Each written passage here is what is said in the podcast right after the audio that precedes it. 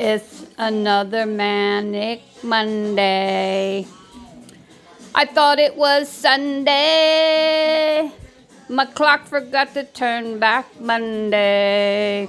Actually, we're forwarding ahead, and I'm not used to it. Are you? I feel like the day is way too fast. It's hard to get everything done. You think it's four o'clock, but in reality, it's five o'clock. Five o'clock feels like six. Six feels like seven. But you know what? Talk about reality. Did everybody read this online? You see this last week? United States used to be numero uno place to live. Uh, all around survey of everything. What makes a country a great country to live, grow, and prosper. It is definitely no longer the United States. Shall we in the United States be surprised about this latest and greatest news? No, it's not a good place.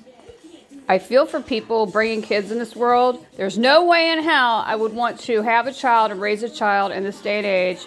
Because let's just face the United States alone, it's a hot damn mess.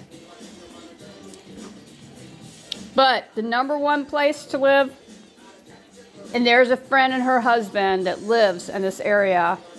And I am so jealous of the pictures and videos she sends me of all this beautiful snow and all this acreage and all this, it's just, you know, purity.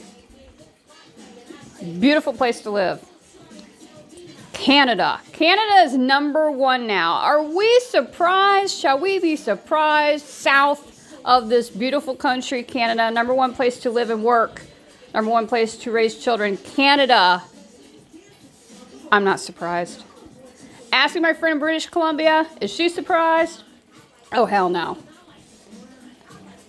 Housing, jobs, you know, raising your kids, your fur babies, retiring, living life. Number one place, oh, Canada. I don't know about you, but I feel like my relocation needs to be switched. Hmm. Sounds good, doesn't it?